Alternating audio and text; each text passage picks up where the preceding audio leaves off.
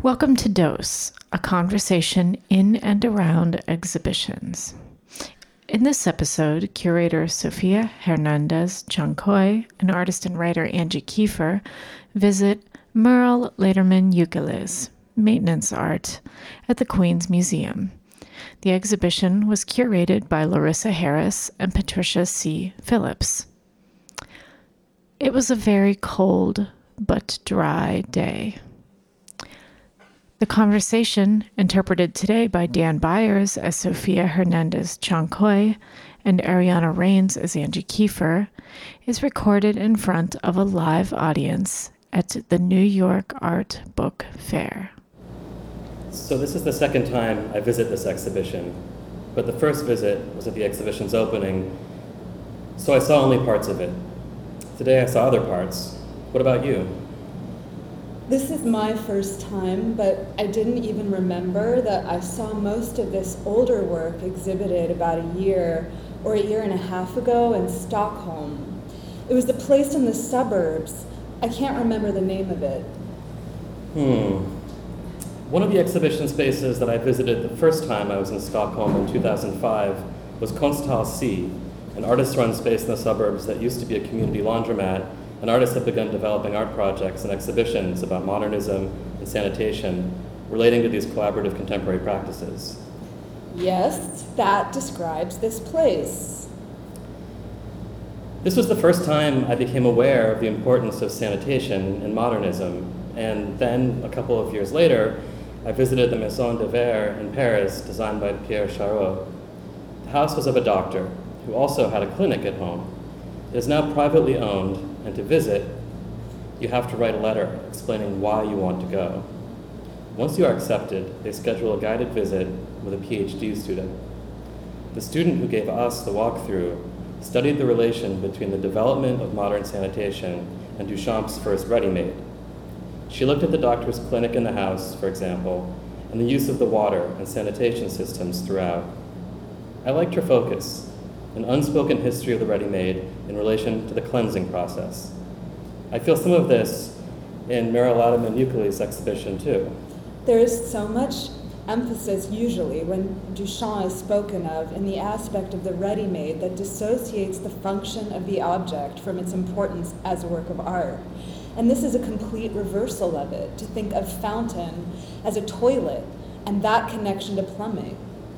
In 2011, Tania Bruguera did a residency here at the Queen's Museum. And around that time, she made a statement that I was actually quite uncomfortable with. She said, It's time to put Fountain back where it belongs, into the bathroom.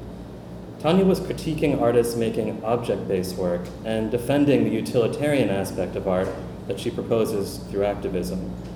But to me, imagination more than function is essential to make art. And I see this in Mierle, particularly in the early work. She remains attached to the symbolic nature of art, to the way in which something that is imaginary rather than concrete can be considered art if you want it to be. It is not either or. It is not maintenance as maintenance or maintenance as art, but it is both at once. Bruguera's statement proposes a process of substitution rather than of constant bouncing between one idea and the other. Yes, that process of substitution is the avant garde formulation. This kills that, this replaces that. Ukeles addresses it in her reference to the death drive. It sets up these false dichotomies, but when you reject the immense power of the symbolic or spectacle, it doesn't go away. It is usurped by other users who don't have similar concerns that artists have. I don't feel inspired by Bruguera's statement, but I do find Ukeles' work extremely inspiring. That is what I felt the whole time going through the exhibition. In Stockholm, I didn't feel that way at all. I wasn't very familiar with the work, I only saw the surface. That for me provoked association to a moment when art, and feminist art, often manifested through documentation. That made it very difficult for me to become involved with a lot of pre existing interest in care.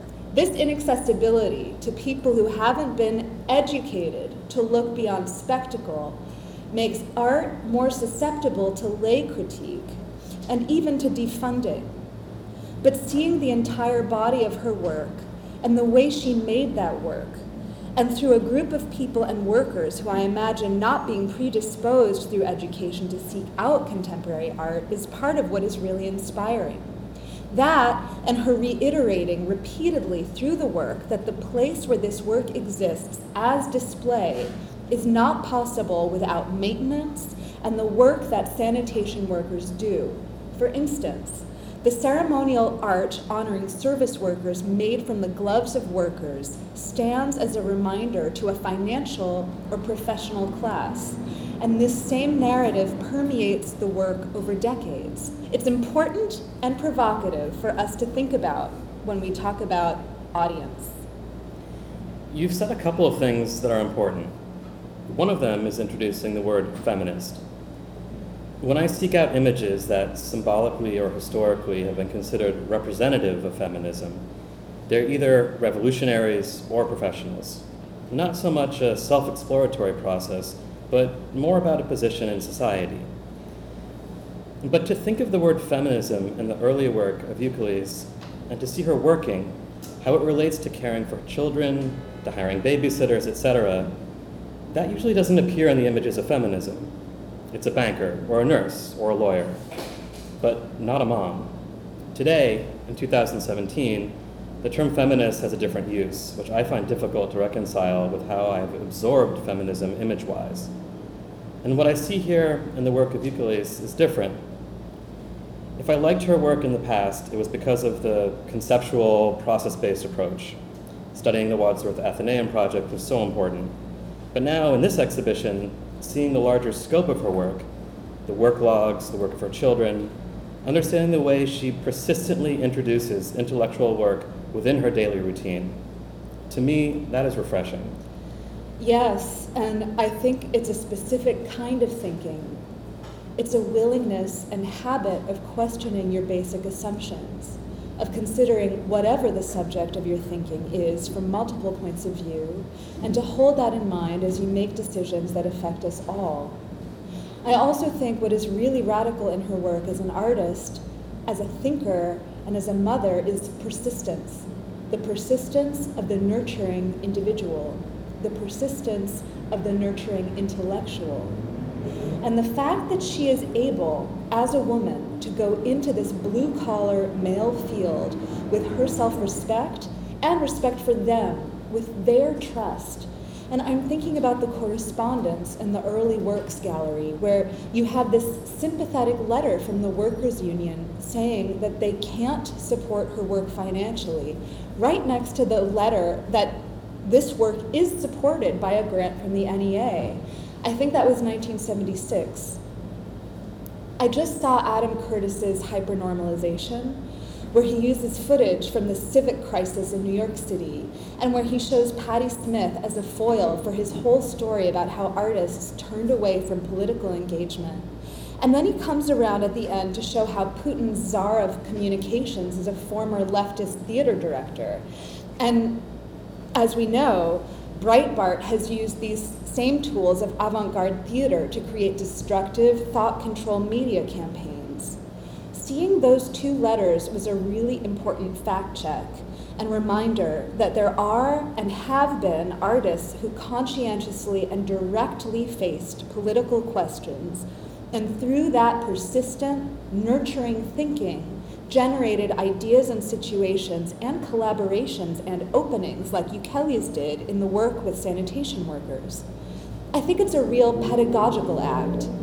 It is art's role in our culture as an ongoing civic education that we all contribute to and learn from. Exactly. She seeks out the public. She seeks them out, as she does in her letter to the employees of the New York City Sanitation Department. Mierle defines her role as an artist. In the first paragraph, she says, I do art and you do maintenance. I do maintenance too, and you do art as well. In the second paragraph, she says, Part of my work entails inviting people and explaining things to people so that we all have a common vocabulary, so that we all start from the same place. Her outreach is from the place of her audience. From there, by her very presence, she will change how one's work will be seen how it will be valued. she emphasizes each of them being part of the structure. Essentially, that is acknowledgement of the basic concept of us all being in a greater system, that we need to think systematically about our roles.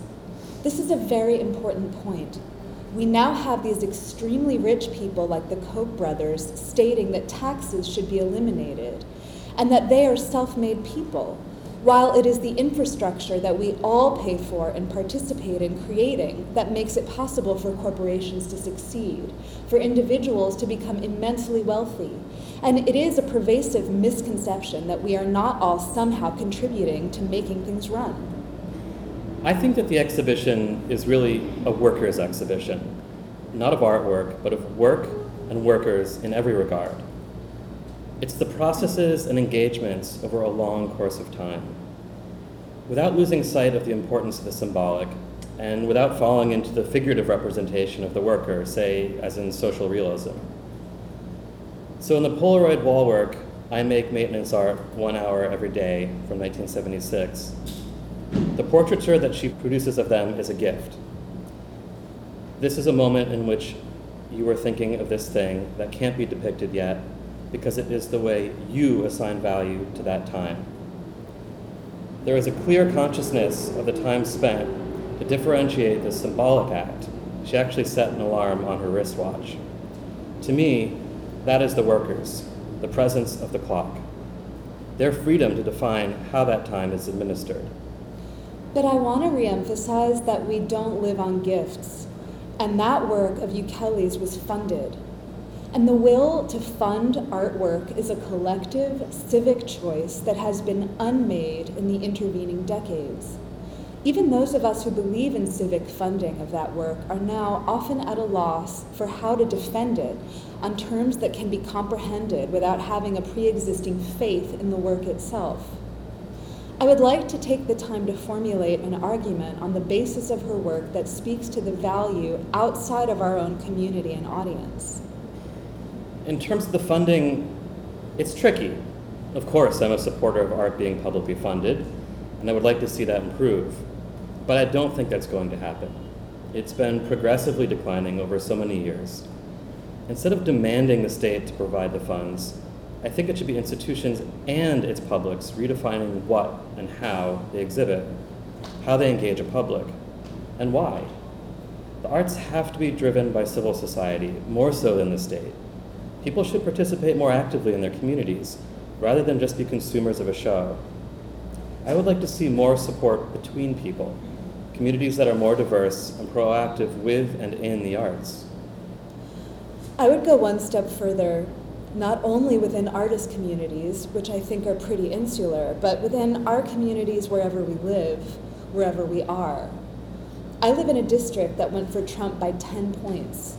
It is not an artist community, though there are plenty of artists, and the town of Hudson, part of the district, is a pocket of them. I don't approve of the civic culture in Hudson and the respect that many artists have helped to create it as a tourist town in the mode of the Hamptons and are tolerating extreme economic inequity there.